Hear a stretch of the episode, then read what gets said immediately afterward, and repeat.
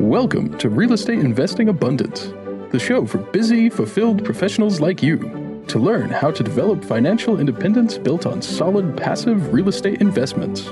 Now, here is your host, Dr. Alan Lomax. Hello, enlightened investors. I'm your host, Dr. Alan Lomax.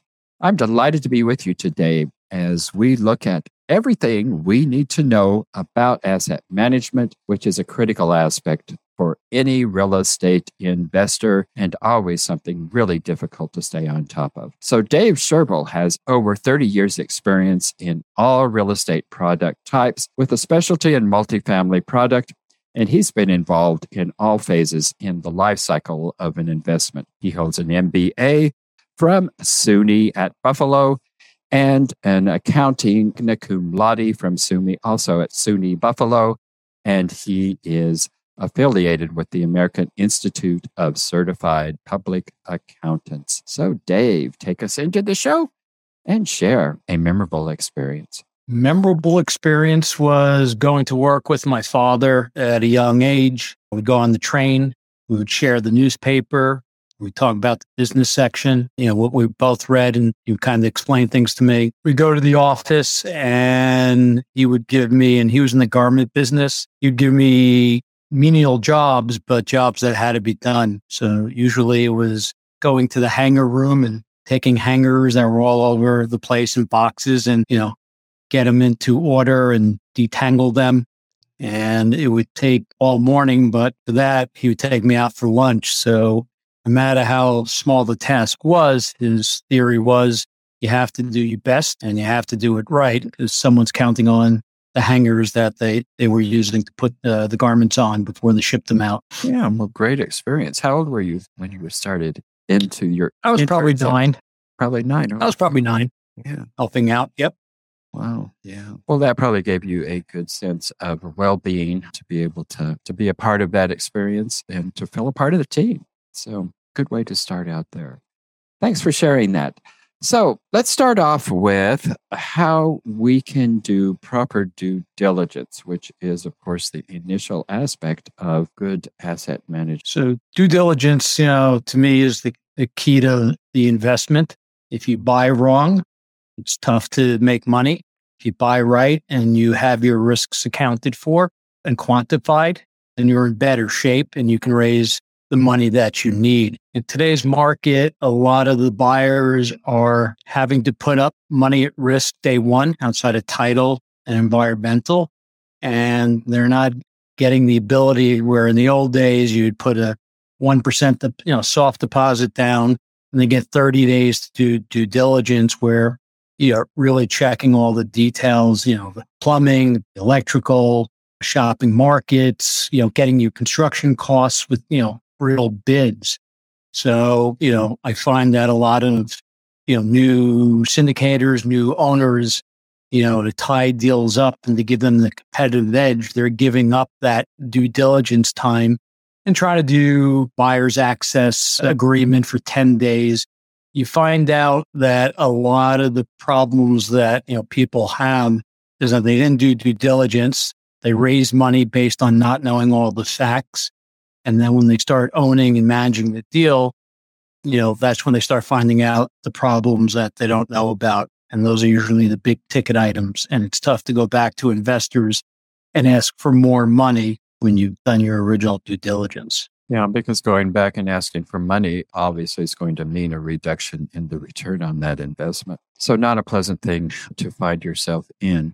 Well, how do today's buyers avoid that because it is such a competitive market. And to get into these deals, uh, they do have to compromise on various different things, as well as you said, put up more money than historically has been the case. So, what's your advice uh, in this market? My advice is that yes, you want to close a deal and you want to get something on your scorecard, but the trade off is a little bit on the higher side. You don't want to buy something and then have your first, second, third deal you know, not perform and that affects your track record, I would stick to my guns and I would, you know, say we need to do proper due diligence, whether it's 21 days or 30, you know, we'll put more purchase price or just put the offer in that you're comfortable with, that the deal makes sense, that has room for hiccups, but I wouldn't give up the being able to manage the risks of the deal just to get the deal. Either you're going to pay now or you're going to pay later for it. And it's very painful when you pay later for it. For sure.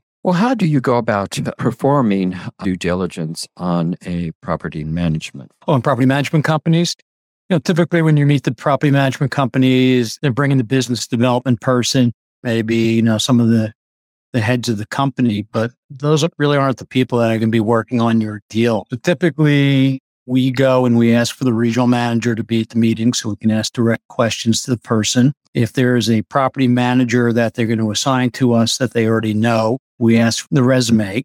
And then we go shop the regionals properties and we shop the manager where they're working. We want to see if their staffs are friendly. We want to see if their properties are clean. The landscaping shows well.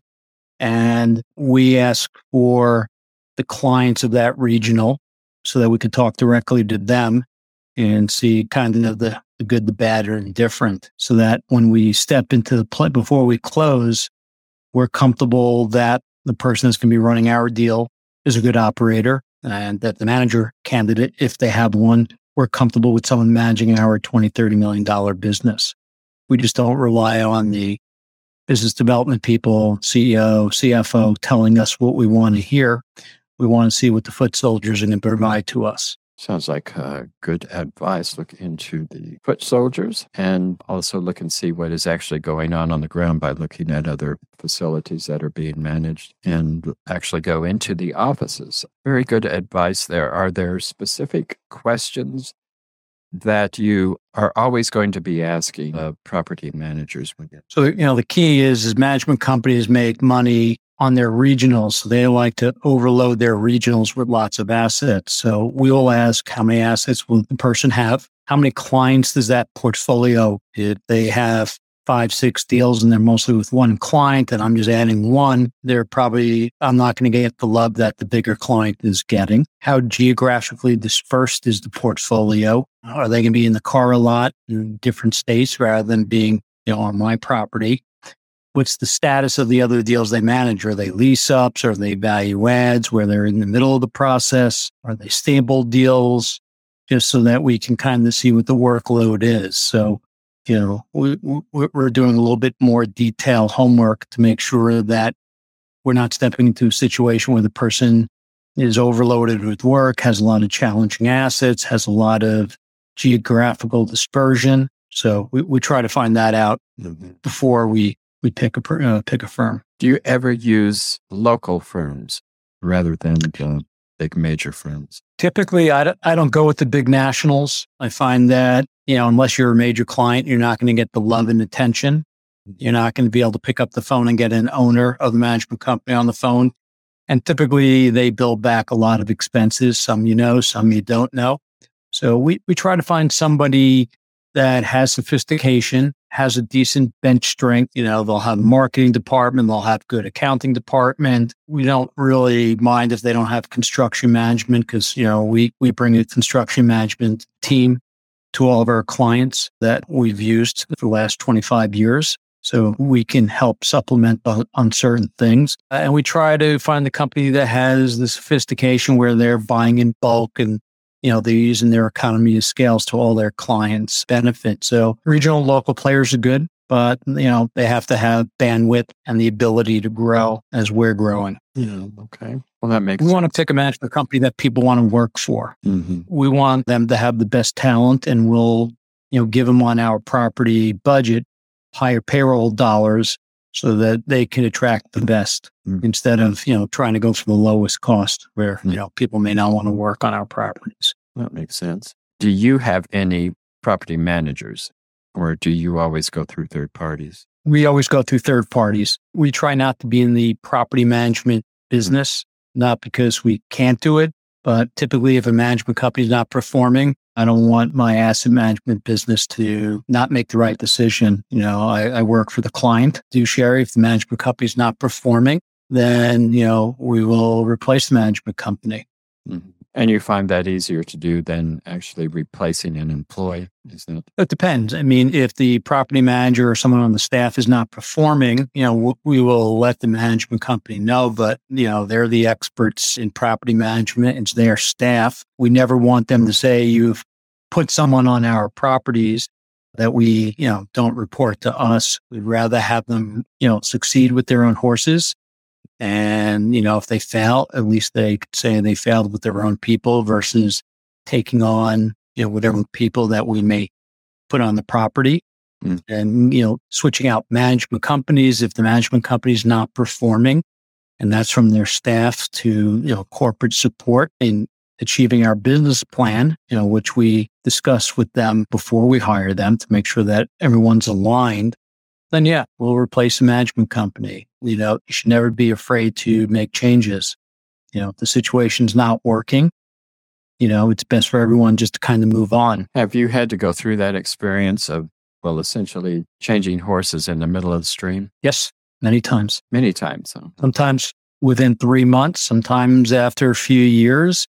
You know, sometimes the there's changes in the staffing of the management company. Sometimes they shrink where, you know, they're not as big as you would like. Sometimes they get and their eye falls off, you know, the ball. And sometimes the business plan is not being achieved. And, you know, one management company is not going to be great on every asset in every market. Just doesn't work. So sometimes you have to pivot, make a hard decision and move in a different direction. Sometimes the management companies may not like the clients.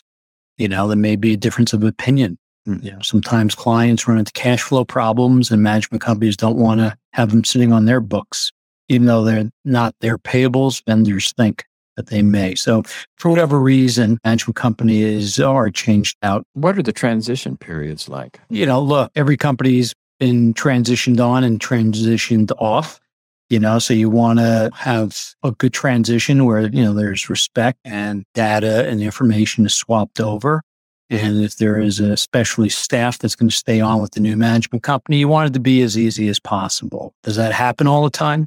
No but it's really getting counting information and property information from system a to system b.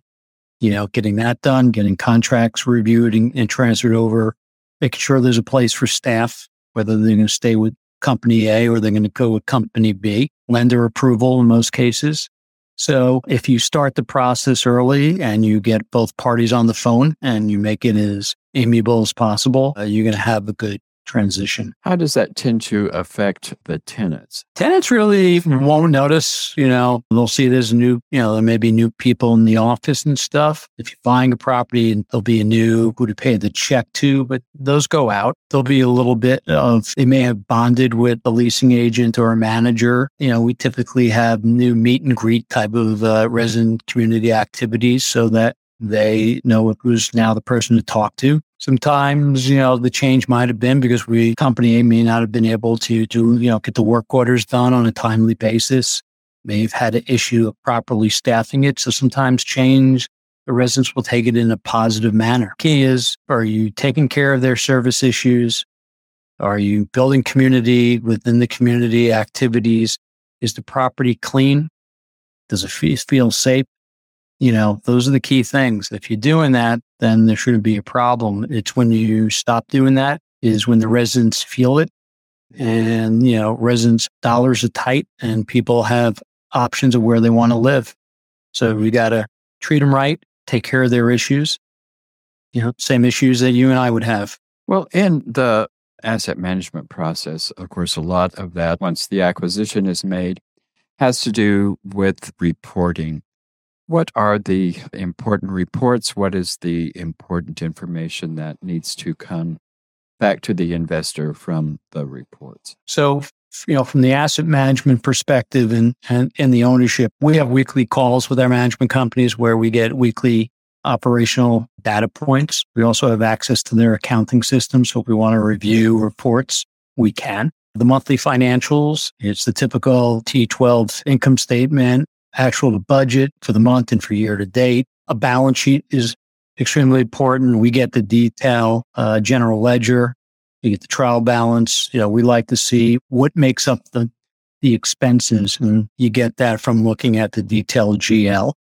Most of the systems you can double click on an expense, see what makes it up, and then you can double click and kind of see the invoice and source document. So I take my accounting background and I go to source documents if I want to find out what's actually in the financial statement numbers, not just reading the financials on, on their own.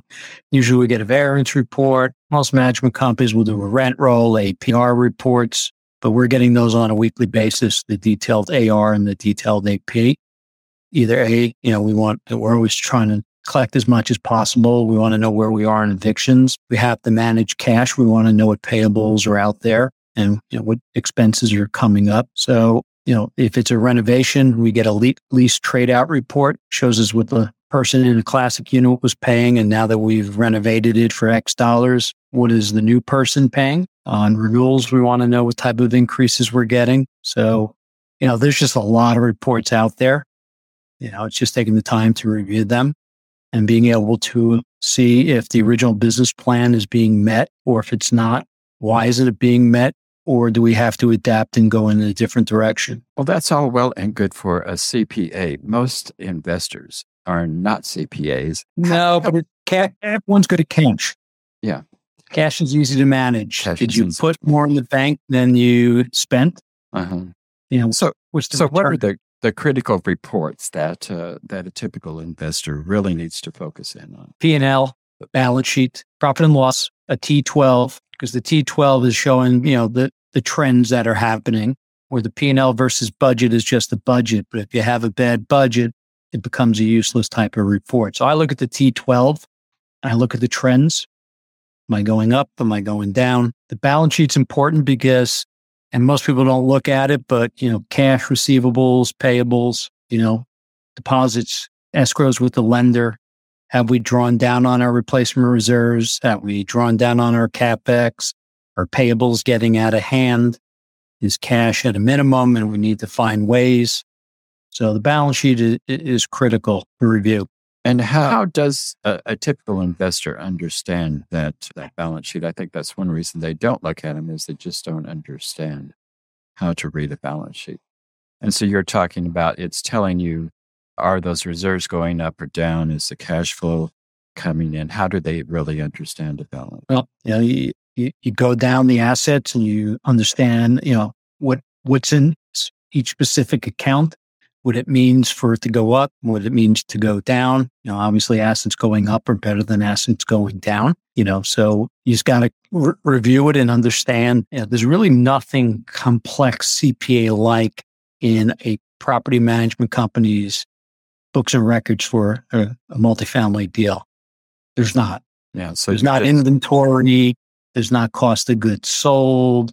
You know, there's not stock type of stuff. It's really cash, AR, escrow accounts, AP, debt. You managing five topics. and things. And you're tracking that from month to month to see whether they're increasing or or decreasing in terms of Correct. a balance sheet there. Well, what's Yeah, and it ties to the ties to the P and L. The P and L flows into the balance sheet. So Right. the P and L's everyone is their first stop, but then you got to kind of see how it makes over to the balance sheet. Okay. Well, you said that you watch the trends. What are the red flags in terms of trends? Well, I'm always looking at the lease loss, you know, market rent. You can raise your market rent, you know, $400, but if it's not making it to the net effective, then, you know, all you're really doing is, you know, just raising rents. And, you know, for some management companies, you know, that's, eh, or for some owners, they think that's great, but you can't spend it unless you're collecting it. So I'm looking at the lease loss to make sure on my renewals, on my new move-ins, that people are actually paying the price that we think the unit is worth. Two, I look at bad debt. I try to be conservative. And second, the AR amount is over 31 days. I set up an allowance for it for bad debt where a lot of management companies won't write it off until the tenant moves out. And that could be three months, four months. So what happens is you have your revenue is un, is overstated for a bunch of months and then you get this big hit. So it's hard to project out. So I try to be conservative and just do allowances, you know, so that, you know, any one month I kind of know, you know, what my true run rate is. Well, wonderful uh, information, Dave. And it's nice to have a, a, CPA who can really talk about these things in a really informed way. So thanks for sharing those things with us. And I know our viewers and listeners can benefit from what you have to offer. So tell us what you offer and how to take advantage of it. So, you know, cradle to grave, C to G asset management. We do work from the due diligence to the capital event, whether it's a sale or refi. Uh, we'll help with the business plan. We'll help with construction management, taxes, insurance. And we're hands on. So we're pushing the management companies to achieve the goals that we've set up for them. Um, we're on the real estate every month, sometimes a couple times a month, depending on where the deal is in the process. We have weekly phone calls. So we consider ourselves hands on owner's rep and we get into the weeds versus looking at macro level stuff. You know, we're not dealing with the investors and the macro level issues. We leave that for our clients because it's their investors. We're really on the, the micro level and pushing. Okay. So you do that as as a fee based service, or you, or you talking about that as a and an we do we do both. Uh, there are some deals that we've taken, you know, LP interest, GP interest in lieu of uh, a fee but our fees are, are low. They're a fixed fee. We try not to hit the, the books too hard. And, you know, we do handshake agreements. If we're not performing, you just tell us to leave. If you don't like us, you know, we don't want anyone unhappy. Mm-hmm. And usually within the first few months, we we'd more than make make our fee. Yeah, it sounds like like you would. I mean, it's such an important aspect of investing and owning properties, and it, it oftentimes gets neglected, and a high price is paid for the neglect of the asset management. Where we really help owners of the real estate is that we allow them we're a plug and play option where they can focus on what they like to do in the the transact. They like to do find the deal, raise the equity you know, once it comes in, they trap it, we skin it so that they don't have to focus on the day to day of the investment. That's what we do for them. So I have 30 plus years. My partner has 20 plus years. So you don't have to train us. You don't have to show us. We have the experience and, you know, we're plug and play. Sounds excellent. Yeah. And I mean, you're an investor yourself. And so you know how to just immediately tie into the property management firms and and then translate that information back to the investors. Yeah i mean most of the time the problem is you know people not paying attention. You know the owners may not go out to the asset. They may not be on weekly calls. You know you may not be big for the management company. You may just have one deal with them. So it's inattention. Whether it's ownership inattention or property management company inattention. You know we give that ability that every day every week we're pushing buttons to make sure that everyone is is focused on getting the deal done. Times are good now, but if you've been through cycles, times will, will change.